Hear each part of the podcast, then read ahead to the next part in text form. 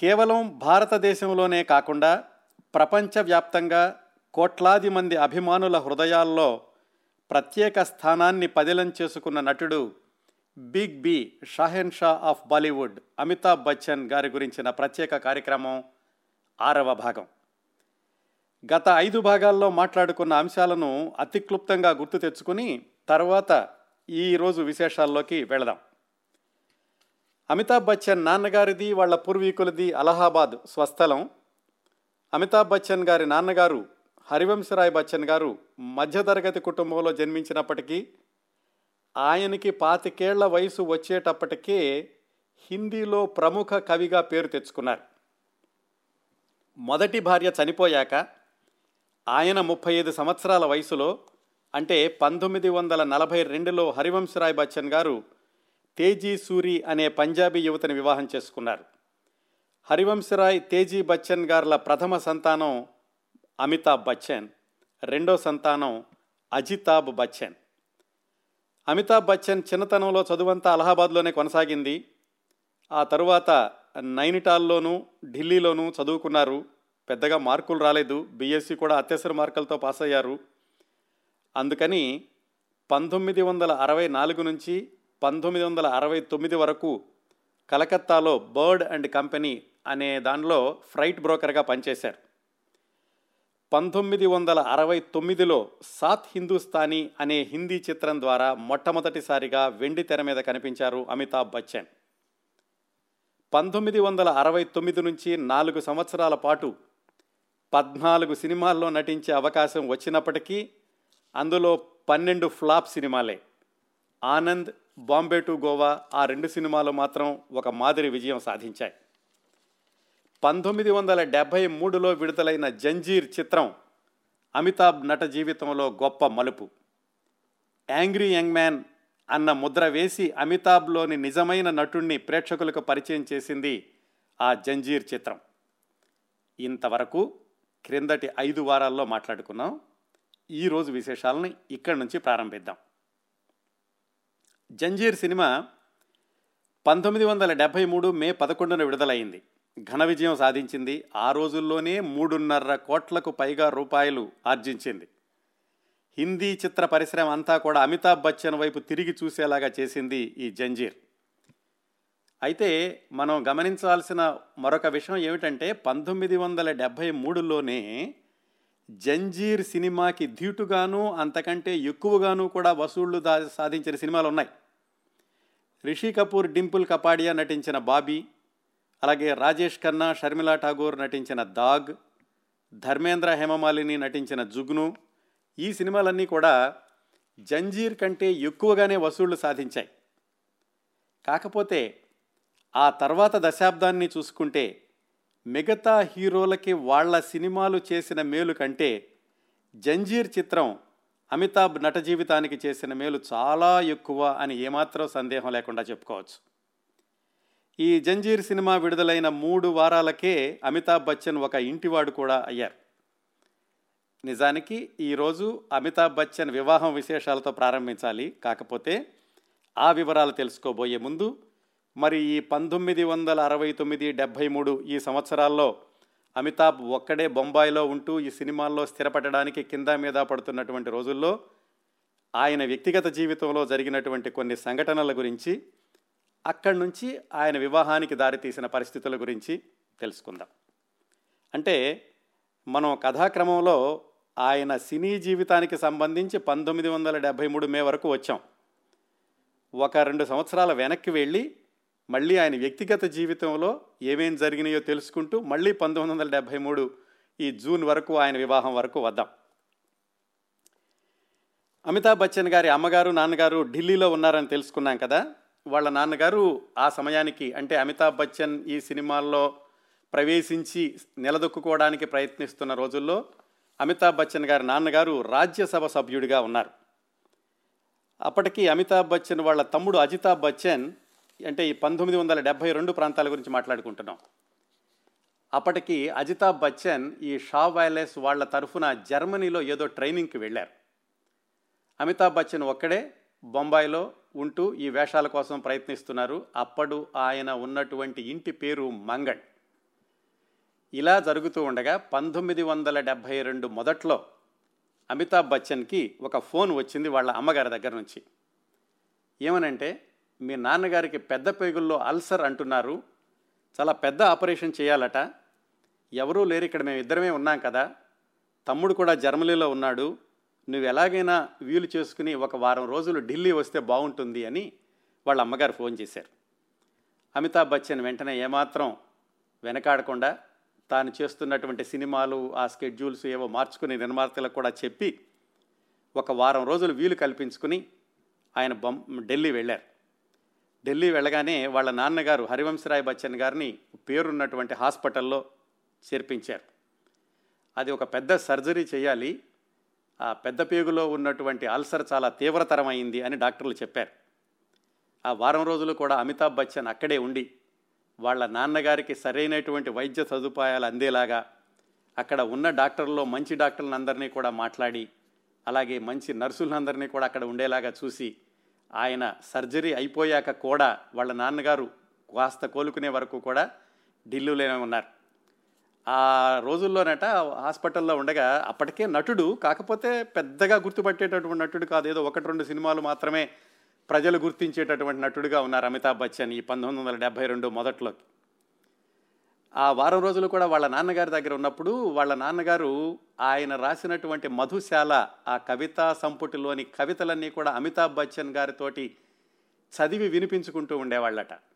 అదే రోజుల్లో హరివంశరాయ్ బచ్చన్ గారు తన ఆత్మకథ కూడా వ్రాయడం ప్రారంభించారు.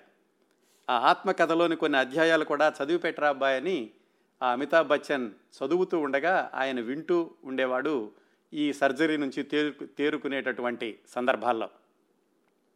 ఒక వారం రోజులయ్యింది. ఆయన కాస్త కోలుకున్నారు. డాక్టర్లు చెప్పారు ఇంకా పెద్దగా చేయాల్సిన వైద్యం లేదు కాకపోతే విశ్రాంతి తీసుకోవాలి మామూలుగా మందులు అవి ఉండాలి నర్సింగ్ సంరక్షణలో ఉంటే బాగుంటుంది అని డాక్టర్లు చెప్పారు.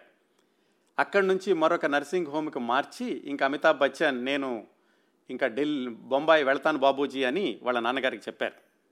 వాళ్ళ నాన్నగారు ఒకసారి అమితాబ్ బచ్చన్ వైపు చూసి అన్నారట అమితాబ్ నువ్వు నా దగ్గర ఉంటే కనుక ఎంతో ధైర్యం ఉంటుంది. నువ్వు వెళ్ళిపోయేటప్పుడు నాలో ఉన్న ధైర్యాన్ని అంతటి కూడా తీసుకుని వెళ్ళిపోతావు అని ఒకసారి ఆయన కాస్త బాధగా చెప్తే అమితాబ్ బచ్చన్ అడిగాట బాబూజీ ఎందుకు ఇలా బాధపడుతున్నారు మీరు? ఏమైంది? అంటే నాకు రెండు సంవత్సరాల్లో మళ్ళీ ఈ రాజ్యసభ సభ్యుడిగా ఈ పదవీ కాలం అయిపోతుంది. సొంత ఇల్లు కట్టుకోలేదు ఢిల్లీలోను.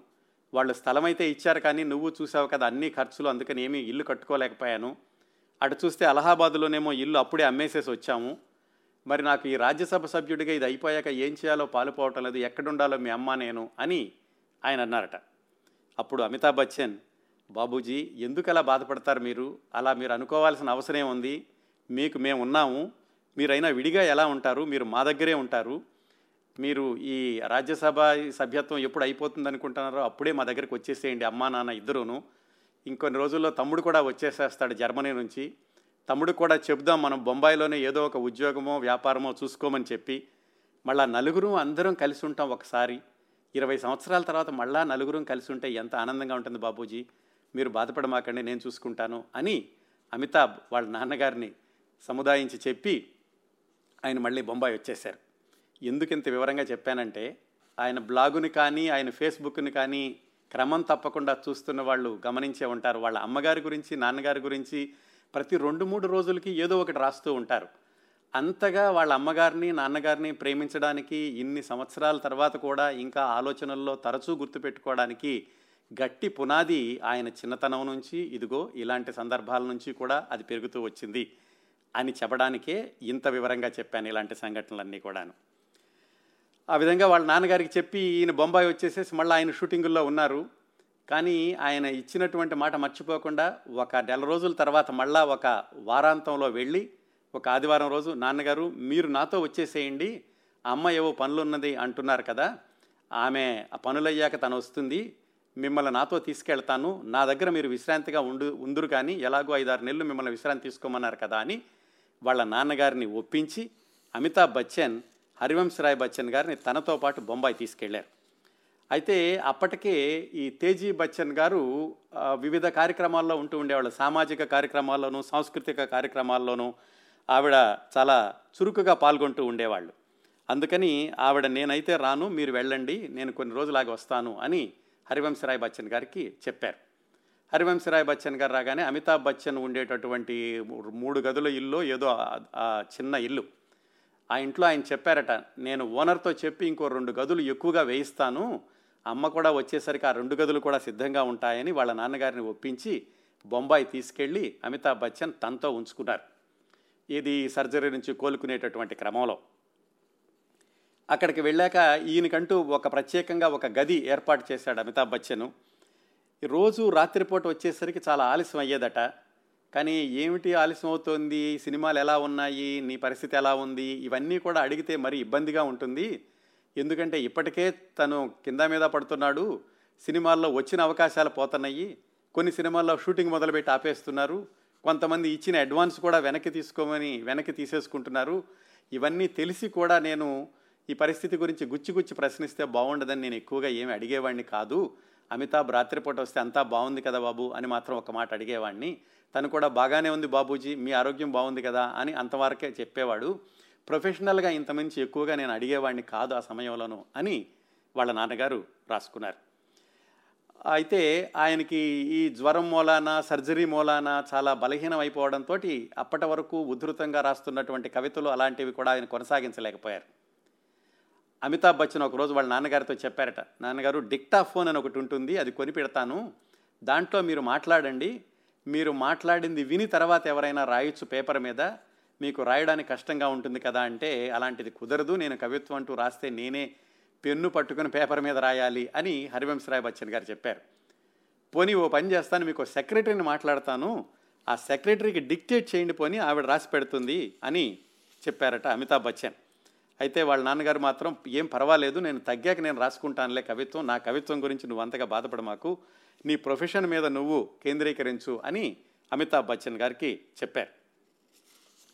అయితే ఈ తేజీ బచ్చన్ కూడా వచ్చేస్తే బాగుంటుంది. ఆయన తరచూ ఉత్తరాలు రాయడం ఫోన్ చేయడం చేస్తూ ఉన్నారు. నువ్వు కూడా తొందరగా వచ్చేసే ఇక్కడికి అక్కడ కార్యక్రమాలన్నీ ఎలాగలాగా పూర్తి చేసుకుని అని ఆవిడికి ఉత్తరాలు రాయడం ఫోన్ చేయడం చేశారు. హరివంశరాయ్ బచ్చన్ తేజీ బచ్చన్ గారిని బొంబాయి వెంటనే వచ్చేసేయి అంటే తొందరగా వచ్చేసేయి అని చెప్పడానికి ఒక కారణం ఒక అమ్మాయి. ఆ అమ్మాయి పేరు బేబీ అప్ప. వయసు ఇరవై ఐదు సంవత్సరాలు. భర్తని వదిలేసిందో లేకపోతే విడిపోయారో ఏమైందో తెలియదు కానీ ఒక చిన్న బాబు మాత్రం ఉండేవాడు అమ్మాయితోటి తరచూ వారానికి ఒకటి రెండు సార్లు అమితాబ్ బచ్చన్ ఇంటికి వచ్చి ఆ ఇంట్లో కావాల్సినటువంటి సరుకులన్నీ తీసుకురా తెప్పించడం లాండ్రీ ఇలాంటివన్నీ చేయడం ఇల్లంతా సర్ది పెట్టడం అమితాబ్ బచ్చన్ రూమ్ అంతా శుభ్రంగా ఉండేలాగా చూడడం ఇలాంటి పనులన్నీ చేస్తూ ఉండేది ఆ పాతికేళ్ళ బేబీ అప్ప. తనతో వచ్చినటువంటి వాళ్ళ అబ్బాయి చిన్నపిల్లడు కూడా అమితాబ్ బచ్చన్ని మామూ జాన్ అని పిలుస్తూ ఉండేవాడట. ఈ అమితాబ్ బచ్చన్ అంటే ఎంత జాగ్రత్తగా చూసుకునేదంటే అమితాబ్ బచ్చన్ రూమ్లో ఒక ఖురాను రామాయణము భగవద్గీత ఇలాంటివన్నీ ఉంచి దిష్టి తగలకూడదు చెడు దృష్టి పడకూడదు అమితాబ్ బచ్చన్ మీద అని అవన్నీ చాలా శ్రద్ధ తీసుకుంటూ ఉండేది. ఇంతకీ ఎవరు ఈ బేబీ అప్ప? అంత చనువుగా ఎందుకు వస్తుంది అంటే మెహమూద్ హాస్య నటుడు ఆయన అన్వర్ అలీ వాళ్ళ యొక్క చిన్న చెల్లెలు. మరి అమితాబ్ బచ్చన్ సినీ రంగ ప్రవేశం చేసిన మొట్టమొదటి చిత్రంలోనే పరిచయం కదా అన్వర్ అలీ మెహమూద్ కూడా అమితాబ్ బచ్చన్ స్థిరపడడానికి చాలా సహాయం చేశారు. బాంబే టు గోవా చిత్రంలో కానీ ఆ తర్వాత మరికొన్ని చిత్రాల్లో కానీ. ఆ పరిచయంతో తన అన్నయ్యలనిద్దరిని ఎలా చూసుకుంటోందో అమితాబ్ బచ్చన్ కూడా అలాగే మరొక అన్నయ్యగా భావిస్తూ బేబీ అప్ప ఇంటికి వచ్చి ఈ అమితాబ్ బచ్చన్ కావాల్సినవన్నీ కూడా చూస్తూ ఉండేది. హరివంశరాయ్ బచ్చన్ గారు కూడా గమనిస్తున్నారు. ఆ అమ్మాయి అన్నయ్య అని పిలవడం అలాగే వాళ్ళ అబ్బాయి మామ అని పిలవడం ఇవన్నీ కూడా ఆయన గమనిస్తున్నారు. ఆయనకు కూడా పెద్ద అభ్యంతరం ఏమీ అనిపించలేదు. కాకపోతే అప్పట్లోనే పైకి వస్తున్నటువంటి సినీ నటుడు మరి అందగాడు అలాంటప్పుడు ఆయన చుట్టూత రూమర్స్ అనేవి చాలా తొందరగా వస్తుంటాయి పుకార్లకి మరి సినిమా పత్రికలు పెట్టింది పేరు. సినిమా పత్రికలకి ఎప్పుడు ఏం పుకారు దొరుకుతుందని చూస్తూ ఉంటారు కదా? అమితాబ్ బచ్చన్ ఇంటికి ఎవరో ఒక అమ్మాయి వెళుతోంది. రెండు మూడు రోజులకు వెళ్ళి ఉదయం నుంచి సాయంకాలం వరకు ఇంట్లో అన్నీ కూడా శ్రద్ధగా చూసుకుంటోంది. ఇవన్నీ వాటిని సినిమా పత్రికల వాళ్ళు వేరే విధంగా వ్రాయడం ప్రారంభించారు. ఎంత దూరం వెళ్ళారంటే ఆ పుకార్లు రాయడానికి. అమితాబ్ బచ్చన్ ఈ బేబీ అప్పాని వివాహం చేసుకుంటున్నాడని కొంతమంది అయితే ఇప్పటికే రహస్యంగా వివాహం చేసేసుకున్నాడని ఇలాంటి రూమర్స్ అన్నీ వచ్చేవి సినిమా పత్రికల్లో. అవి గమనించినప్పుడు మొట్టమొదట్లో హరివంశరాయ్ బచ్చన్ అమితాబ్ బచ్చన్ ఇద్దరూ కూడా విపరీతంగా బాధపడిపోతూ ఉండి ఎందుకు ఇలా చేస్తున్నారు వీళ్ళు? అసలు ఏమీ లేకుండా ఎందుకు ఇలా రాస్తున్నారు? వాళ్ళ అన్నయ్యలతో పాటుగా నన్ను కూడా ఒక అన్నయ్యగా భావిస్తోంది కదా అని చాలా బాధపడుతూ ఉండేవాడు అమితాబ్ బచ్చన్ అలాగే హరివంశరాయ్ బచ్చన్ కూడా. సరే మనకంటే తెలుస్తోంది మరి వాళ్ళ అన్నయ్యలు ఇద్దరు ఉన్నారు వాళ్ళు కూడా ఇలాంటి వార్తలు చూస్తే ఎంత బాధపడతారో కదా అనుకున్నప్పుడు మెహమూద్కి తెలిసి మెహమూద్ చెప్పాట ఇలాంటివన్నీ పట్టించుకో మాకు ఇవన్నీ కూడా మామూలే మాకు. ఈ సినిమా వాళ్ళకంటే కనుక ఇలాంటి పుకార్లు అన్నిటికీ కూడా మనం సిద్ధపడి ఉండాలి. వాటికి మనం ప్రతిస్పందించకూడదు. వదిలేస్తే కనుక అవే కాలగర్భంలో కలిసిపోతాయని మెహమూద్ కూడా చెప్పిన మీదట వాళ్ళు కొంచెం సర్దుకున్నారు. బాబు కొడుకులు ఇద్దరు కూడాను. హరివంశరాయ్ బచ్చన్ అమితాబ్ బచ్చన్లు ఇద్దరును. సరే ఇలా ఉంటూ ఉండగా హరివంశరాయ్ గారు తేజీ బచ్చన్కి చెప్పారు. ఇలా మన అమితాబ్ దగ్గరికి బేబీ అప్ప అని ఒక అమ్మాయి వస్తుంది. ఇదే కాకుండా ఈ సినిమాల్లో వేసేవాళ్ళు కూడా అప్పుడప్పుడు వస్తున్నారు. మరి తన చుట్టూతో కూడా ఇలాగ రూమర్స్ వస్తున్నాయి. ఇలాంటివి తగ్గిస్తే బాగుంటుంది. నువ్వు వస్తే కనుక బాగుంటుంది. నువ్వు వచ్చేసి నువ్వే చూసుకుంటే కనుక ఈ మిగతా వాళ్ళు వచ్చేటటువంటి అవసరం ఉండదు అని తేజీ బచ్చన్ గారికి ఒప్పించడానికి ప్రయత్నం చేశారు హరివంశరాయ్ బచ్చన్. సరిగ్గా అదే రోజుల్లో అజితాబ్ బచ్చన్ కూడా జర్మనీ నుంచి ట్రైనింగ్ అయిపోయి వచ్చేసి షా ఉద్యోగం చేయడమా లేకపోతే ఏదైనా బిజినెస్ చేయడమా అనేటటువంటి ఆలోచనలో ఉన్నారు. అది కూడా ఒక కారణంగా తీసుకుని హరివంశరాయ్ బచ్చన్ తేజీ బచ్చన్ గారికి చెప్పారు. నువ్వు ఇంకా వచ్చేసే ఇద్దరు అబ్బాయిలు కూడా ఇక్కడే ఉన్నారు. వాళ్ళిద్దరినీ కూడా నువ్వే చూసుకోవాలి. వాళ్ళు కూడా ఏ- ఏ పూట ఎక్కడ తింటున్నారో తెలియటం లేదు అన్న మీదట తేజీ బచ్చన్ ఢిల్లీలో కార్యక్రమాలన్నీ కూడా చక్కబెట్టుకుని ఆవిడ కూడా బొంబాయి వచ్చేసేసి అదే ఇంట్లో నలుగురు ఉన్నారు. అన్నదమ్ములు ఇద్దరు తల్లిదండ్రులు ఇద్దరు ఆ రోజుల్లోనే ఈ అమితాబ్ బచ్చన్ యొక్క ఈ సినిమాలు ఫెయిల్ అవ్వడం ఎక్కువగా పెరిగినాయి. పంతొమ్మిది వందల డెబ్భై రెండు చివరిలో అలాగా. ఆ రోజుల్లోనే చెప్పారట వాళ్ళ అమ్మగారికి అమ్మ నాన్న ఇంక ఈ సినిమాల్లో హీరోగా నేను స్థిరపడేటటువంటి ప- పరి పరిస్థితులు కనిపించడం లేదు. అందుకని నేను క్యారెక్టర్ యాక్టర్గా స్థిరపడిపోదాం అనుకుంటున్నాను అని. వాళ్ళ నాన్నగారికి పెద్దగా సినిమాల్లో ఎవరితోటి పరిచయం లేదు. సత్యేంద్ర శరత్ అని ఒక ఆయనతో మాత్రం పరిచయం ఉంది. ఆయన కాస్త సినిమా విశేషాలు బాగా తెలిసిన ఆయన. ఇలా మా పెద్ద అబ్బాయి ఇలా అంటున్నాడు చిన్న చిన్న వేషాలకే స్థిరపడిపోతానంటున్నాడు అంటే ఆయన చెప్పారట. అలా తొందరపడొద్దని చెప్పండి. క్యారెక్టర్ యాక్టర్ క్యారెక్టర్ వేషాలకు వేషాలకు కనుక వెళితే క్యారెక్టర్ నటుడుగానే స్థిరపడిపోతాడు. మీ అబ్బాయికి మంచి భవిష్యత్తు ఉంటుంది. కాస్త ఓపిక పట్టమనండి. సినిమాలు వస్తున్నాయి కదా వచ్చినంతకాలం చేస్తూ ఉండమనండి అని ఆ సత్యేంద్ర శరత్ అనే అతను హరివంశరాయ్ బచ్చన్ గారికి చెప్తే ఆయన అదే మాటని కొడుకు కూడా చెప్పారు. ఇలా జరుగుతూ ఉండగా వాళ్ళ అమ్మగారు కూడా వచ్చేశాక ఇంకా ఆ బేబీ అప్ప అనేటటువంటి అమ్మాయి రావడం తగ్గించింది. ఎందుకంటే అవసరం లేదు వాళ్ళ అమ్మగారు ఉన్నారు వాళ్ళ అమ్మగారు చూసుకుంటున్నారు విశేషాలు కదా అని ఆ మెహమూద్ వాళ్ళ చెల్లెలు రావడం తగ్గించింది. ఆవిడ రావడం అయితే తగ్గింది కానీ మరొక బెంగాలీ అమ్మాయి తరచూ వస్తూ ఉండేది మేమిద్దరం ఉండ మేమిద్దరము ఉండగా కూడా అని హరివంశరాయ్ బచ్చన్ గారు తన ఆత్మకథలో రాసుకున్నారు. ఆ బెంగాలీ అమ్మాయి పేరు జయాభాదురి. ఈ జయబహాదురి తరచూ ఇంటికి వస్తుంటే కూడా వాళ్ళకేం అభ్యంతరంగా అనిపించలేదు. అవును ఒకవేళ అమ్మాయి అబ్బాయి ఇష్టపడుతున్నారేమో ఇద్దరు కూడా వివాహం కావాల్సిన వాళ్ళే ఇద్దరు సినిమాల్లో నటిస్తున్నారు. అప్పటికి ఇద్దరూ కలిసి రెండు సినిమాలు నిర్మాణంలో ఉన్నాయి. జంజీర్ అభిమాన్ ఆ సినిమాలు ఇంకా విడుదల కాలేదు. ఇద్దరు ఆ రెండింటిలో నటిస్తున్నారు రెండు కూడా నిర్మాణంలో ఉన్నాయి. అంతకుముందు ఏక్ నజర్ అని బాన్సీ బిర్జు అని ఆ సినిమాల్లో వాళ్ళు కథానాయకుడు కథానాయికగా కూడా నటించారు. అందువల్ల వీళ్ళు పెద్దగా అభ్యంతరం చెప్పలేదు ఇంటికి వస్తున్నప్పటికీ. ఆయన రాశారు హరివంశరాయ్ బచ్చన్ గారు ఆ అమ్మాయిని చూడగానే ఆ అమ్మాయి స్వరంలో ఉన్నటువంటి మాధుర్యం అలాగే కళ్ళల్లో ఉన్నటువంటి ఆకర్షణ మా ఇద్దరికి కూడా బాగా నచ్చింది ఆ అమ్మాయి. అందుకని తను వస్తున్నప్పుడు కూడా మేము అభ్యంతరం పెట్టేవాళ్ళం కాదు అని ఆయన రాసుకున్నారు. ఆ రోజుల్లో అలా ఇంటికి వచ్చేటప్పుడు జయబహాదురి అమితాబ్ బచ్చన్ని లంబూజీ అని పిలుస్తూ ఉండేదట. అమితాబ్ బచ్చన్ ఏమో ఆ అమ్మాయిని గిట్కి అని పిలుస్తూ ఉండేవాళ్ళట. ఈ లంబూజీ అని పిలవడం ఎప్పటి వరకు కొనసాగిందంటే వాళ్ళ వివాహం అయిపోయి వాళ్ళకు ఒక అమ్మాయి పుట్టి ఆ అమ్మాయి కూడా వాళ్ళ నాన్నని లంబూజీ అని పిలుస్తుంటే అప్పుడు జయభాదురి ఆయన లంబూజీ అని పిలవడం అప్పుడు మానేసిందట. అలాగా వాళ్ళ ఇంటికి వస్తున్నటువంటి ఈ జయభాదురి ఎవరు? ఆవిడ నేపథ్యం ఏమిటి అంటే జయభాదురి బెంగాలీ కుటుంబానికి చెందిన అమ్మాయి వాళ్ళ నాన్నగారు తరుణ్ కుమార్ భాదురి అలాగే వాళ్ళ అమ్మగారి పేరు ఇందిరా. వాళ్ళ నాన్నగారు జర్నలిస్టు రచయిత నటుడు కూడాను. జబల్పూర్లో పుట్టి పెరిగింది జయభాదురి పంతొమ్మిది వందల నలభై ఎనిమిదిలో అంటే అమితాబ్ బచ్చన్ కంటే ఆరు సంవత్సరాలు చిన్న అమ్మాయి. జయబాదురికి పదిహేను సంవత్సరాల వయసులోనే అంటే పంతొమ్మిది వందల అరవై మూడు ప్రాంతాల్లో సత్యజిత్ రే చేసి తీసినటువంటి మహానగర్ అనే సినిమాలో ఒక చిన్న వేషం వేసింది ఆ అమ్మాయి.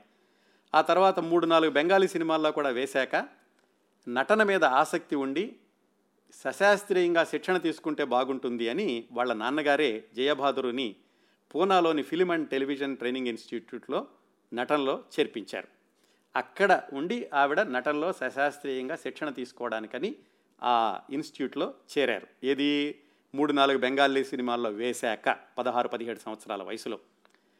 అలా ఆమె పూనాలో చదువుకుంటున్నప్పుడు కేఏ అబ్బాస్ అమితాబ్ బచ్చన్ని ఇలాగా ఆ సాత్ హిందూస్థానీలో వేసేటటువంటి మరికొంతమందిని తీసుకుని ఆయన ఫిలిం ఇన్స్టిట్యూట్కి వచ్చారు.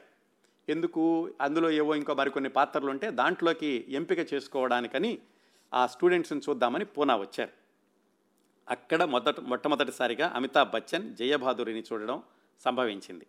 అయితే ప్రత్యక్షంగా అయితే అప్పుడు చూశారు కానీ అంతకుముందే ఒక సినిమా పత్రికలో ముఖచిత్రంగా వచ్చినటువంటి జయబహాదురి బొమ్మను చూసి అమితాబ్ బచ్చన్ అనుకున్నారట. ఈ అమ్మాయి మొహంలో సంప్రదాయం ఆధునికత రెండు కలిసి కనిపిస్తున్నాయి. ఇలాంటి అమ్మాయి జీవిత భాగస్వామిని అయితే బాగుంటుంది అని ఆయన ఎప్పుడో అనుకున్నారు. ఆ అమ్మాయి బొమ్మ చూసి. ఆ బొమ్మ చూసినటువంటి అమ్మాయిని ప్రత్యక్షంగా చూడడం ఇదిగో పూనాలోని ఆ ఫిలిం ఇన్స్టిట్యూట్లోను. అక్కడైతే పెద్దగా ఏం మాట్లాడుకోలేదు. ఆ తర్వాత అమితాబ్ బచ్చన్ వచ్చేశారు. ఆయన బొంబాయిలో సాత్ హిందూస్థానీ సినిమా విడుదలైంది. ఆ తర్వాత నాలుగైదు సినిమాలు కూడా వచ్చినాయి.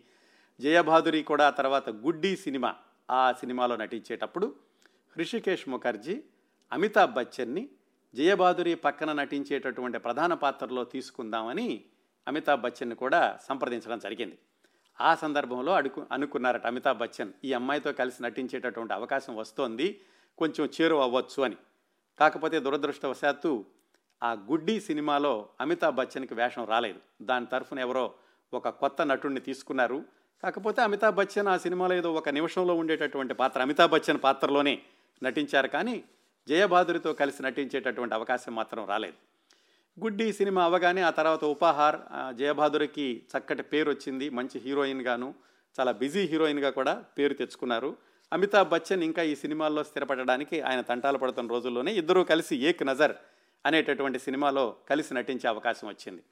ఆ ఏక్ నజర్ అనే సినిమాలో నటించేటప్పుడే ఇద్దరూ కూడా దగ్గర అయ్యారు దగ్గర అయ్యారు అన్న విషయాన్ని కనిపెట్టిన అమ్మాయి కూడా జయబహాదురికి తల్లి వేషం వేసినటువంటి నదీరా అనేటటువంటి నటీమణి. ఎలాగైతే ఆ విధంగా ఇన్ని సంఘటనల తర్వాత వాళ్ళిద్దరూ ఒక సినిమాలో కలిసి నటించడం ఆ తర్వాత రెండో సినిమాలో నటించడం వాళ్ళిద్దరూ దగ్గర కావడం జరిగింది. ఈ నేపథ్యంతో జయబహాదురి అమితాబ్ బచ్చన్ వాళ్ళ ఇంటికి తరచూ వస్తూ ఉండేది. ఇలా కొన్నాళ్ళు జరిగింది. పంతొమ్మిది వందల డెబ్బై రెండు అయిపోయి డెబ్బై మూడో సంవత్సరం కూడా వచ్చింది. ఇంకా అమితాబ్ బచ్చన్ని ఆ అపజయాల వెంటాడడం మాత్రం ఆగలేదు. అప్పటికి అభిమాన్ జంజీర్ రెండు కూడా ఇంకా షూటింగ్లో ఉన్నాయి. ఇంకా విడుదల కాలేదు. సుమారుగా అదే రోజుల్లో ఆయన షోలేలో వేషం కోసం కూడా ప్రయత్నించారు. ఆ విశేషాల తర్వాత చెప్తాను.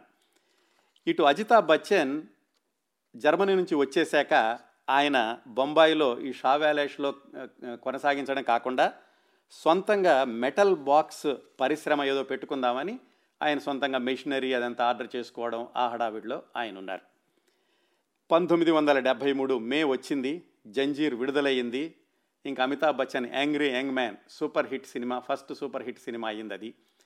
ఆ సినిమా నిర్మాణంలో ఉండగానే మిత్రుల దగ్గర చెప్తూ ఉండేవాడట అమితాబ్ బచ్చన్ ఈ సినిమా కనుక హిట్ అయితే మేమిద్దరం కలిసి లండన్ వెళతాము సరదాగాను అని. అప్పటికింకా వాళ్ళిద్దరికి వివాహం కాలేదు. ఆ రోజుల్లోనే అమితాబ్ బచ్చన్ తోటి జయబహాదురి చాలా చనువుగా ఉంటోంది అని తెలిసి రాజేష్ ఖన్నా ఒకటి రెండు సార్లు చెప్పారట. ఆ కుర్రాడితో ఎందుకంత చనువుగా ఉంటున్నావు? ఆ కుర్రవాడు ఎట్టి పరిస్థితుల్లో సినిమాల్లో పైకొచ్చేవాడు కాదు. ఇలాగే చిన్న చిన్న వేషాలతో ఉంటాడు. నువ్వు చూస్తేనేమో మరి ఇంత చక్కటి పేరు తెచ్చుకున్నావు హీరోయిన్గా ఇంత డిమాండ్ ఉన్న హీరోయిన్గా ఉన్నావు. ఆ కుర్రవాడితో ఎందుకు మాట్లాడడం? అని రాజేష్ ఖన్నా కూడా ఒకటి రెండు సార్లు జయభాదురిని హెచ్చరించారని అప్పట్లో వచ్చిన కథనాలు. సరే జంజీర్ సినిమా వాళ్ళు అనుకున్నట్టుగానే సూపర్ డూపర్ హిట్ అయ్యింది. ఇద్దరూ కలిసి లండన్ వెళదాం అనుకున్నారు. ఇంట్లో చెప్పారు మేము ఇలా అనుకున్నాము ఈ సినిమా హిట్ అయితే లండన్ వెళదామని అనగానే వాళ్ళ అమ్మగారు నాన్నగారు చెప్పారు మీరు సినిమా హిట్ అయ్యింది ఇద్దరు కూడా చక్కటి జంట అని మెచ్చుకున్నారు మీరు లండన్ వెళదాం అనుకోవడం కూడా బాగానే ఉంది అబ్బాయి. కాకపోతే పెళ్ళి చేసుకోకుండా వెళ్ళటం బాగుండదు మీరు ఎలాగో ఇష్టపడుతున్నారు కాబట్టి వివాహం చేసుకుని వెళ్ళండి ఒక పద్ధతిగా ఉంటుంది సంప్రదాయంగా ఉంటుంది అని అమితాబ్ బచ్చన్ వాళ్ళ అమ్మగారు నాన్నగారు చెప్పిన మీదట అప్పుడు జయబాదురి వాళ్ళ నాన్నగారితోటి అమ్మగారితోటి మాట్లాడి వాళ్ళిద్దరి వివాహానికి ముహూర్తాన్ని నిశ్చయం చేశారు. అది జూన్ మూడు పంతొమ్మిది వందల డెబ్భై మూడు. అంటే జంజీర్ విడుదలైనప్పటి మూడు వారాలకే ఇంకా నెల రోజులు కూడా కాలేదన్నమాట. చాలా తొందరగా ఆ వివాహానికి ముహూర్తాన్ని సిద్ధం చేశారు. అప్పటికి జయబాదురి తన తల్లి ఇద్దరి చెల్లెళ్ళతోటి ఒక అపార్ట్మెంట్లో ఉంటూ ఉండేది. వాళ్ళ నాన్నగారు ఈ వివాహ విషయం తెలిసాక ఆయన కూడా వచ్చారు. అందరూ కలిసి ఆ జూన్ మూడు పంతొమ్మిది వందల డెబ్బై మూడు అనుకున్నాక వాళ్ళ నాన్నగారు చెప్పారు జయభాద్రి వాళ్ళ నాన్నగారు ఏమనంటే మేము బెంగాలీలం కాబట్టి ఈ బెంగాలీ పద్ధతిలో చేస్తే బాగుంటుంది వివాహం అంటే హరివంశరాయ్ బచ్చన్ గారికి పెద్దగా పట్టింపు ఏమీ లేదు. ఆయన ఎప్పుడో చిన్నప్పుడే కులాన్ని ఇంటి పేరును కూడా వదిలేసిన ఆయన అభ్యుదయ భావాలున్న వ్యక్తి. మీరు ఎలా కావాలంటే అలాగే చేద్దామని చెప్పారు. చెప్పిన మీదట ఆ వివాహం రోజుకి ఎక్కువ మందిని కూడా పిలవలేదు. ఎక్కువ మందిని పిలవదలుచుకోలేదు కూడాను. ఎందుకంటే పిలిస్తే కనుక అమితాబ్ బచ్చన్కి ఉన్నటువంటి సినిమా పరిశ్రమలో వీళ్ళందరూ రావాలి. చాలా క్లుప్తంగా జరిపిద్దాం అనుకున్నారు వివాహాన్ని. అందుకని అలహాబాదులో ఉన్నటువంటి తమ మేనల్లుడు చుట్టాలని ఒక ఐదుగురిని మాత్రం పిలిచారు హరివంశరాయ్ బచ్చన్. అలాగే బొంబాయిలో ఉన్నటువంటి చాలా దగ్గర మిత్రులు కొంతమందిని పిలిచారు ఒక ఐదుగురు. ఇంట్లో ఉన్నవాళ్ళు వీళ్ళు నలుగురు. మొత్తం పదిహేను మంది మాత్రమే అయ్యారు వివాహానికి. తేజీ బచ్చన్ ఇందిరాగాంధీ గారికి ఫోన్ చేసి చెప్పారు ఇలా మా అబ్బాయి వివాహం జరుగుతుంది మీరు తప్పనిసరిగా రావాలి అంటే ఇందిరాగాంధీ గారు కూడా చెప్పారు నీ నా సంగతి తెలుసు కదా నేను వస్తే మళ్ళీ అంతా పెద్ద హడావుడి గందరగోళం అవుతుంది అందువల్ల నేను సంజయ్ గాంధీని పంపిస్తాను అని చెప్పి సంజయ్ గాంధీని పంపించారు.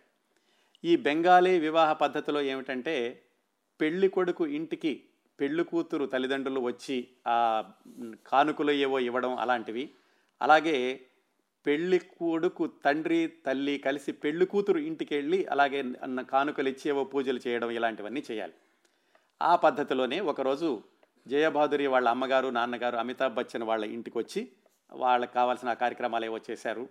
అలాగే హరివంశరాయ్ బచ్చన్ తేజీ బచ్చన్ కూడా వాళ్ళ ఇంటికి అంటే జయబాదురి వాళ్ళ ఇంటికి వెళ్ళి వాళ్ళకి ఆ వివాహం కానుకలు అలాంటివి ఇచ్చి ఆ కార్యక్రమం నిర్వహించారు. ఆ సందర్భంలో హరివంశరాయ్ బచ్చన్ గారు ఆత్మకథలో ఒక మాట రాశారు. నేను వెళ్ళాను వాళ్ళ ఇంటికి. వాళ్ళ ఇంట్లో ఒక జయబాదురి కళ్ళల్లో తప్ప మిగతా ఎవరి కళ్ళల్లో కూడా వివాహం అవుతోంది కదా అన్న ఉత్సాహము ఇలాంటివి కూడా కనిపించలేదు ఎందుకనో అని ఆయన రాసుకున్నారు. సరే అవన్నీ అయిపోయినాయి. జూన్ మూడో తారీఖు సాయంకాలం బయలుదేరి పెళ్ళి కూతురు ఇంటికి వెళ్ళాలి. ఎవరికీ చెప్పలేదు. వాళ్ళ ఇల్లు మాత్రం కొద్దిగా లైట్లు పెట్టుకున్నారు. రంగురంగు లైట్లు ఉండేలాగా. చుట్టుపక్కల వాళ్ళందరికీ అనుమానం వచ్చిందట ఏమిటి ఏదో జరుగుతోంది ఇక్కడ? అని అడిగితే వాళ్ళకి చెప్పారు లేదు రేపు ఇక్కడ షూటింగ్ జరుగుతోంది మా ఇంట్లో అందుకని చెప్పేసి ఏర్పాట్లు అవన్నీ చేస్తున్నాము ఇంతకు మించి పెద్దగా ఏమీ లేదు అని ఎవరికీ కూడా వివాహం గురించి చెప్పలేదు. అయితే ఒకటి రెండు సినిమా పత్రికల్లో మాత్రం ఆ ముందు రోజు రాసినాయట సూచాయిగా వివాహం జరగబోతున్నట్టు తెలుస్తోంది ఎప్పుడు జరుగుతుందో తెలియదు వీళ్ళిద్దరికీను అని ఒక పత్రికలు గాసిప్స్ రాసినాయి కానీ దాన్ని పెద్దగా ఎవరు పట్టించుకోలేదు. అందువల్ల వీళ్ళ ఇంట్లో జరిగేటటువంటి వివాహం గురించి పెద్దగా ప్రకటనలు కానీ పెద్ద ఆర్భాటాలు కానీ బయట వాళ్ళకి తెలియలేదు. సరే సాయంకాలం అయ్యింది. పగల పూజలన్నీ అయిపోయినాయి. ఐదుగురు బారాతీలు అమితాబ్ బచ్చన్తో పాటుగా బయలుదేరారు. ఆయన అప్పటికే సెకండ్ హ్యాండ్ పాంటియాక్ కారు ఒకటి టూ డోర్ కారు కొనుక్కున్నారు అమితాబ్ బచ్చన్. ఆ కారులోనే తమ కుటుంబ సభ్యులు నలుగురు సంజయ్ గాంధీ మిగతా వాళ్ళందరూ కూడా ఊరేగింపుగా ముందు వెళ్ళారు. ఆ జయభాదురి వాళ్ళు ఉండేటటువంటి అపార్ట్మెంట్ కాకుండా వాళ్ళ మిత్రులు అపార్ట్మెంట్ ఒకటి స్కైలార్డ్ బిల్డింగ్ అని మలబార్ హిల్స్లో ఆ అపార్ట్మెంట్ కాంప్లెక్స్లో వాళ్ళ మిత్రుల ఇంట్లో వివాహం చేద్దాం అనుకున్నారు జయబాదురి వాళ్ళ నాన్నగారు. అక్కడ వరకు వీళ్ళు కారులో వెళ్ళారు ఆ పది మంది పదిహేను మందిను. అక్కడ అపార్ట్మెంట్ ముందు దిగగానే కొద్దిగా వర్షం పడుతోంది. ఆ చినుకుల్లో నుంచి దిగి అమితాబ్ బచ్చన్ లిఫ్ట్ వరకు వెళ్ళి లిఫ్ట్లో ఎక్కి పైకి వెళ్ళారు. అంత అతి సాధారణంగా వివాహానికి బయలుదేరి వెళ్ళారు అమితాబ్ బచ్చన్. సరిగ్గా దీనికి ముప్పై ముప్పై రెండు సంవత్సరాల క్రిందట హరివంశరాయ్ బచ్చన్ గారి రెండవ వివాహం కూడా అంత నిరాడంబరంగా ఒక రిజిస్టర్ ఆఫీస్లో జరిగింది అలహాబాద్లో. ఆ విషయాలు మనం రెండో భాగంలో మాట్లాడుకున్నాం. సరే అందరూ వెళ్ళారు. ఆ పది పదిహేను మందిను వివాహం అయింది. బెంగాలీ పద్ధతిలోనే చేశారు. అక్కడ వచ్చినటువంటి భారతీయులు వీళ్ళు అందరూ భోజనం చేసేసి వాళ్ళు ముందు వెళ్ళారు. తర్వాత అమితాబ్ బచ్చన్ గారు అమ్మగారు నాన్నగారు ఉన్నారు. వాళ్ళును జయభాద్రి వాళ్ళ అమ్మగారు నాన్నగారు అందరూ కలిసి భోజనం చేసి మళ్ళా వెనక బయలుదేరారు. జయబాదురి అమితాబ్ బచ్చన్ అక్కడి నుంచినో లేకపోతే ఆ వె ఆ వెంటనే కొద్ది గంటల్లోనో బయలుదేరి వాళ్ళిద్దరూ లండన్కి హనీమూన్ వెళ్ళారు. ఇది పంతొమ్మిది వందల డెబ్భై మూడు జూన్ మూడవ తేదీన అమితాబ్ బచ్చన్ గారి వివాహం జరిగినటువంటి సందర్భం. ఒక విషయం గమనించాల్సింది ఏంటంటే పంతొమ్మిది వందల డెబ్భై మూడు మే పదకొండున ఈ Zanjeer cinema super duper hit అవ్ అయి అవగానే వెంటనే అమితాబ్ బచ్చన్ గారి సినిమాలు అన్నీ కూడా హిట్ అయిపోవడం జరగలేదు. ఆ తర్వాత రెండు సంవత్సరాల సంవత్సరాల వరకు కూడా విజయవంతమైనటువంటి సినిమాలు వస్తున్నప్పటికీ పరాజయం పాలైన సినిమాలు కూడా బాగానే ఉన్నాయి అమితాబ్ బచ్చన్ గారి కెరీర్లోను. ఇది ఎలా ఉంటుందంటే శోభన్ బాబు గారు ఆయన నట జీవితం గురించి మనం కార్యక్రమం చేసుకున్నాం. మీకు గుర్తుంటే కనుక ఆయన వీరాభిమన్యు సినిమాలో నటించగానే ఆయన సినిమా విజయవంతం కాగానే శోభన్ బాబు గారికి విపరీతంగా అవకాశాలు వచ్చేసినాయి. ఆ తర్వాత వెనక్కి తిరిగి చూసుకోలేదని చాలా చోట్ల రాస్తారు. శోభన్ బాబు గారు ప్రత్యక్షంగా చెప్పారు స్వయంగా ఆయనే ఇలా అందరూ అనుకుంటారు కానీ వీరాభిమన్యు సినిమా అయిపోయాక కూడా నేను పిల్లలకి పాల డబ్బాల కోసం ఇబ్బందులు పడినటువంటి రోజులున్నాయి. ఆ తర్వాత మానవుడు దానవుడు మనుషులు మారాల వరకు కూడా నేను కష్టాలు పడుతూనే ఉన్నాను అని శోభన్ బాబు గారు చెప్పినట్లుగానే అమితాబ్ బచ్చన్ నట జీవితంలో కూడా ఈ జంజీర్ రాగానే ఆయన స్థిరపడిపోయినట్లుగా జరగలేదు. ఆ తర్వాత రెండు సంవత్సరాలకి దేవార్ షోలే సినిమాలు వచ్చే వరకు కూడా అమితాబ్ బచ్చన్ నట జీవితంలో పరాజయం పాలైన చిత్రాలు కూడా ఉన్నాయి. డెబ్భై ఐదులో ఆ దేవార్ షోలే వచ్చాక ఇంకా అమితాబ్ బచ్చన్ వెనక్కి తిరిగి చూసుకోలేదో తర్వాత ఒకదాని తర్వాత ఒకటి ఒకదాని తర్వాత ఒకటి హిట్ సినిమాలు ఇస్తూనే వెళ్ళారు. మరి ఈ జంజీర్ దగ్గర నుంచి ఆ దీవార్ షోలే వరకు జరిగినటువంటి కొన్ని సినిమాల విశేషాలు అలాగే ఆ రెండు సంవత్సరాల్లో అమితాబ్ బచ్చన్ గారి వ్యక్తిగత జీవితంలోని విశేషాలు తెలుసుకుందాం. పంతొమ్మిది వందల డెబ్బై మూడు కదా జంజీర్ వచ్చింది. ఈ జంజీర్ కంటే ముందు ఒక సినిమా వచ్చింది. అది కూడా చాలా ఫ్లాప్ సినిమా అని తెలుసుకున్నాం. ఆ రెండు కాకుండా పంతొమ్మిది వందల డెబ్బై మూడులో మరొక నాలుగు సినిమాలు వచ్చినాయి అమితాబ్ బచ్చన్ గారు నటించినవి. ఈ జంజీర్ సినిమా మేలో విడుదలయ్యాక జూలై ఇరవై ఏడున అదే సంవత్సరం పంతొమ్మిది వందల డెబ్బై మూడులో ఒకే రోజున రెండు సినిమాలు విడుదలైనవి ఒకటేమిటంటే తెలుగు దర్శకుడు అదే తెలుగు తమిళ దర్శకుడు సివి శ్రీధర్ ఆయన దర్శకత్వం వహించినటువంటి సినిమా గెహరీ చాల్ అని ఆ సినిమా విడుదలైంది పంతొమ్మిది వందల డెబ్భై మూడు జూలై ఇరవై ఏడున. దానిలో హేమాహేమి లాంటి నటులున్నారు హేమమాలిని జితేంద్ర అమితాబ్ బచ్చన్తో పాటుగా వాళ్ళు కూడా ఉన్నారు. కాకపోతే ఆ సినిమా క్రైమ్ థ్రిల్లర్ సినిమా అది సూపర్ ఫ్లాప్ అయ్యింది. అమితాబ్ బచ్చన్ గారు ఈ జంజీర్ తర్వాత వచ్చినటువంటి ఆ సినిమా ఫెయిల్ అయింది. అదే రోజున విడుదలైంది మరొక మంచి సినిమా అభిమాన్. ఆ సినిమా మళ్ళీ చక్కటి విజయం సాధించింది. మరీ జంజీర్ లాంటి విజయం విజయం విజయవంతం కాకపోయినా అభిమాన్ సినిమా కూడా ఈ అమితాబ్ బచ్చన్ గారి యొక్క నట జీవితాన్ని ఒక మెట్టు పైకి ఎక్కించింది విజయవంతమైన సినిమాగా నిర్మాతలకి నష్టాలు తీసుకురాని సినిమాగా పేరు తెచ్చుకుంది అభిమాన్. వీటన్నిటికీ మించి చక్కటి కళాత్మకమైన చిత్రంగా కూడా పేరు తెచ్చుకుంది. ఈ అభిమాన్ సినిమాలో కథ కూడా కిషోర్ కుమార్ కిషోర్ కుమార్ యొక్క మొదటి భార్యకు సంబంధించినటువంటి ఆ సంఘటనల చుట్టూ అల్లుకున్నారు అని అప్పట్లో చెప్తూ ఉండేవాళ్ళు. అది కూడా మళ్ళీ హృషికేష్ ముఖర్జీ సినిమా అవడమే మనం గమనించాల్సిన విషయం. ఇది ఆనంద్ తర్వాత గుడ్డి తర్వాత ఈ అభిమాన్ సినిమా కూడా హృషికేష్ ముఖర్జీ దర్శకత్వంలో వచ్చింది. అమితాబ్ బచ్చన్ గారికి పంతొమ్మిది వందల డెబ్బై మూడులో మరొక విజయవంతమైన చిత్రంగా నిలిచింది. ఆ తర్వాత పంతొమ్మిది వందల డెబ్బై మూడు అక్టోబర్లో ఆ సంవత్సరంలో వచ్చినటువంటి ఐదవ సినిమా అమితాబ్ బచ్చన్ గారికి. దాని పేరు సౌదాగర్. అది ఏడున్నర లక్షల ఖర్చుతో దాన్ని నిర్మిస్తే ఐదు లక్షలు మాత్రమే వచ్చింది. సూపర్ డూపర్ ఫ్లాప్ అయింది ఆ సినిమా. పల్లెటూరి నేపథ్యంలో జరుగుతూ ఉంటుంది. కాకపోతే ఈ సినిమాకి ప్రత్యేకత ఏమిటంటే ఈ సౌదాగర్కి భారతదేశం తరఫు నుంచి నలభై ఆరవ ఆస్కార్డు అవార్డుల్లో ఈ ప్రాంతీయ చిత్రంగా దాన్ని పంపించారు. కాకపోతే దాన్ని తీసుకోలేదనుకోండి అది వేరే విషయం. కాకపోతే అవార్డుకి మాత్రం నామినేషన్ మాత్రం పంపించారు. అందులో నూతన్ నటి. సినిమా బాగానే ఉంటుంది. కాకపోతే సినిమా ఏమాత్రం విజయవంతం కాలేదు. అది సౌదాగర్ సినిమా. ఇంకా పంతొమ్మిది వందల డెబ్భై మూడు చివరిలో వచ్చినటువంటి సినిమా నమక్ హరాం. ఆ సినిమా మళ్ళీ బ్రహ్మాండంగా కాదు కానీ బాగానే ఆడిందని చెప్పుకోవచ్చు. ఈ నమక్ హరాం సినిమాలో మళ్ళీ అమితాబ్ బచ్చన్ రాజేష్ ఖన్నా జంట. ఈ సినిమా విడుదలయ్యేట అప్పటికి ఏం జరిగిందంటేనట జంజీర్ సినిమా నిర్మాణంలో ఉండగానే ఈ నమక్ హరాం సినిమా కూడా నిర్మాణంలో ఉంది. ఆ నమక్ హరాం సినిమా నిర్మాణంలో ఉండగా పెట్టుబడి పెట్టేవాళ్ళు అలాగే ఈ పంపిణీదారులు వీళ్ళందరూ కూడా ఆ సినిమా షూటింగ్కి వెళ్ళినప్పుడు రాజేష్ ఖన్నానేమో అప్పటికే సూపర్ స్టార్. పక్కన ఉన్నటువంటి అమితాబ్ బచ్చన్ చూసి ఏమిటి ఇతన్ని పెట్టారా మళ్ళీను? ఈ కోతిమొహం అతన్ని పెట్టారా? కొంచెం అసలు అతనికి చెవులు ఉన్నాయా లేవా? ఏమిటా క్రాఫ్ చేయించుకోవడం? ఇలాగా రకరకాల కామెంట్లు చేస్తూ ఉండేవాళ్ళట. ఆ పంపిణీదారులను పెట్టుబడి పెట్టిన వాళ్ళు కూడాను. ఏది ఈ నమకారం షూటింగ్లో ఉండగా కూడా. అదే జంజీర్ విడుదల అయ్యాక మళ్ళీ ఇంకా షూటింగ్ కొనసాగుతూనే ఉంది నమ్మకారాంది అప్పుడు మళ్ళీ అక్కడికి వెళ్ళినటువంటి డిస్ట్రిబ్యూటర్లు కొంచెం అమితాబ్ గారి పాత్రను ఏమైనా పెంచగలరా చూడండి అని నిర్మాతల వెంటపడ్డారట అంతగా ఈ సినిమా రంగంలో గెలుపు గుర్రాలు అనగానే ఎంత విలువ ఉంటుంది అనడానికి ఒక ఉదాహరణ. అదే సినిమా షూటింగ్ జంజీర్ ముందు జంజీర్ తర్వాత ఆ డిస్ట్రిబ్యూటర్లు వాళ్ళు ఇచ్చినటువంటి ప్రతిస్పందన అంతగా వ్యత్యాసం ఉంది. ఇంకా చెప్పాలంటే ఈ నమక్ హరామ్ సినిమా విడుదలయ్యాక రాజేష్ ఖన్నా కంటే కూడా అమితాబ్ బచ్చన్కే ఎక్కువ పేరు వచ్చింది. ఆ పేరు ఎంతవరకు వెళ్ళిందంటే ఈ సినిమా విడుదలవ్వడానికి ముందు వరకు Rajesh Khanna hair style hair కట్కి అయితే మూడు రూపాయలు అమితాబ్ హెయిర్ స్టైల్కి అయితే రెండు రూపాయలు తీసుకునేవాళ్ళట.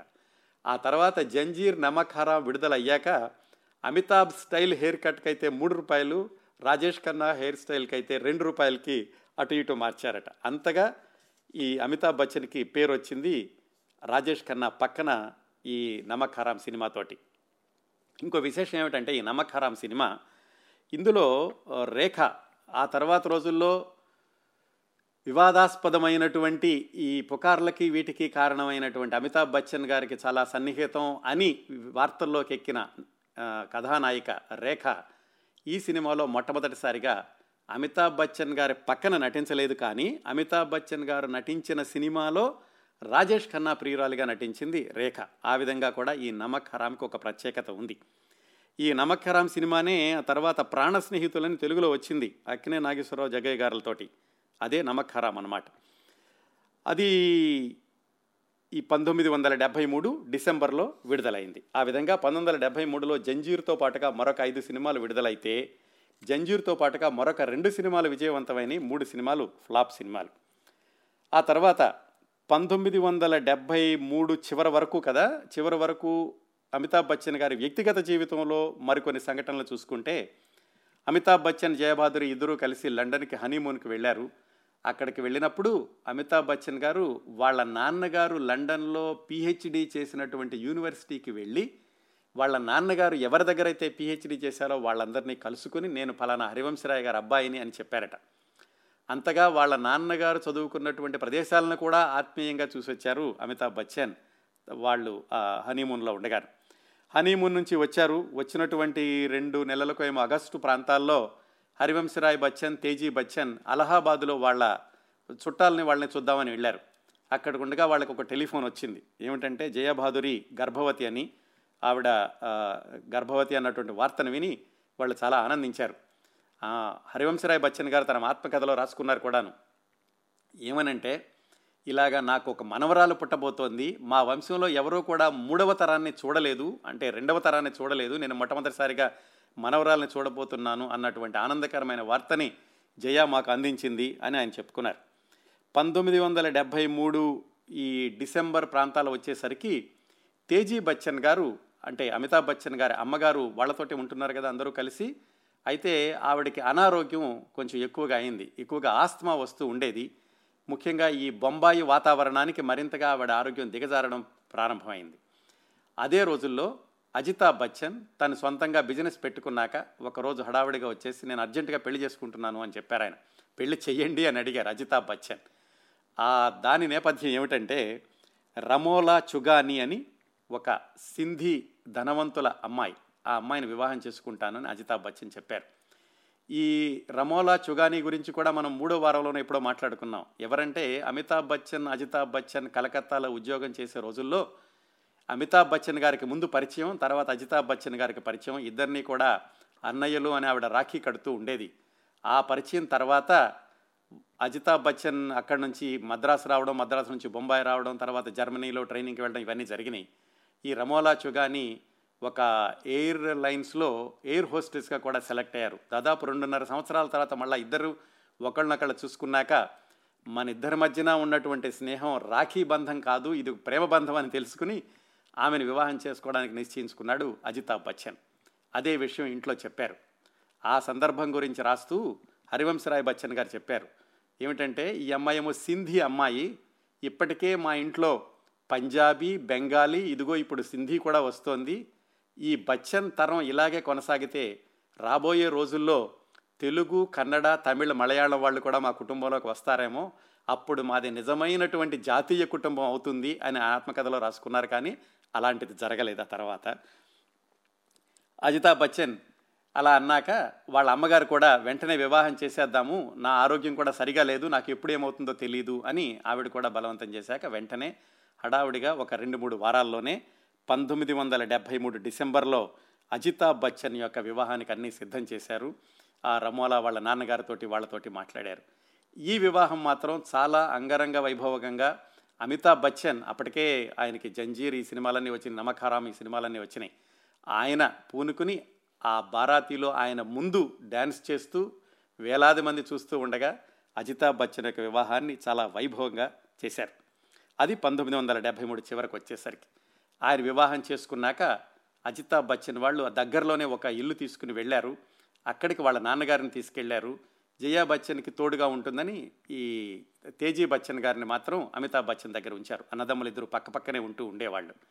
ఇది జరిగింది పంతొమ్మిది వందల డెబ్భై మూడు చివరి వరకు. ఇక్కడి నుంచి పంతొమ్మిది వందల డెబ్భై ఐదులో దీవార్ షోలే వచ్చే వరకు అలాగే ఈ పంతొమ్మిది వందల డెబ్భై మూడులో ఇవన్నీ జరుగుతున్నటువంటి రోజుల్లోనే షోలేలో అమితాబ్ బచ్చన్ నటించడానికి ఆయన పడినటువంటి ఇబ్బందులు అందులో పాత్ర తెచ్చుకో తెచ్చుకోవడానికి ఆయన పడినటువంటి ఇబ్బందులు అలాగే షోలే షూటింగ్ మొదలవ్వడం ఇవన్నీ కూడా పంతొమ్మిది వందల డెబ్భై మూడులోనే జరిగినాయి. ఆ విశేషాలు డెబ్భై నాలుగు డెబ్భై ఐదులో వచ్చినటువంటి దీవార్ ఈ సినిమా విశేషాలు ఆ తర్వాత ఎమర్జెన్సీ ఆ తర్వాత పంతొమ్మిది వందల ఎనభై రెండులో కూలీలో సినిమా షూటింగ్ సందర్భంలో ఆయనకి ప్రమాదం జరిగినప్పటి వరకు జరిగినటువంటి విశేషాలు ఇవన్నీ వచ్చే వారం అమితాబ్ బచ్చన్ గారి గురించిన ప్రత్యేక కార్యక్రమం ఏడవ భాగంలో మాట్లాడుకుందాం.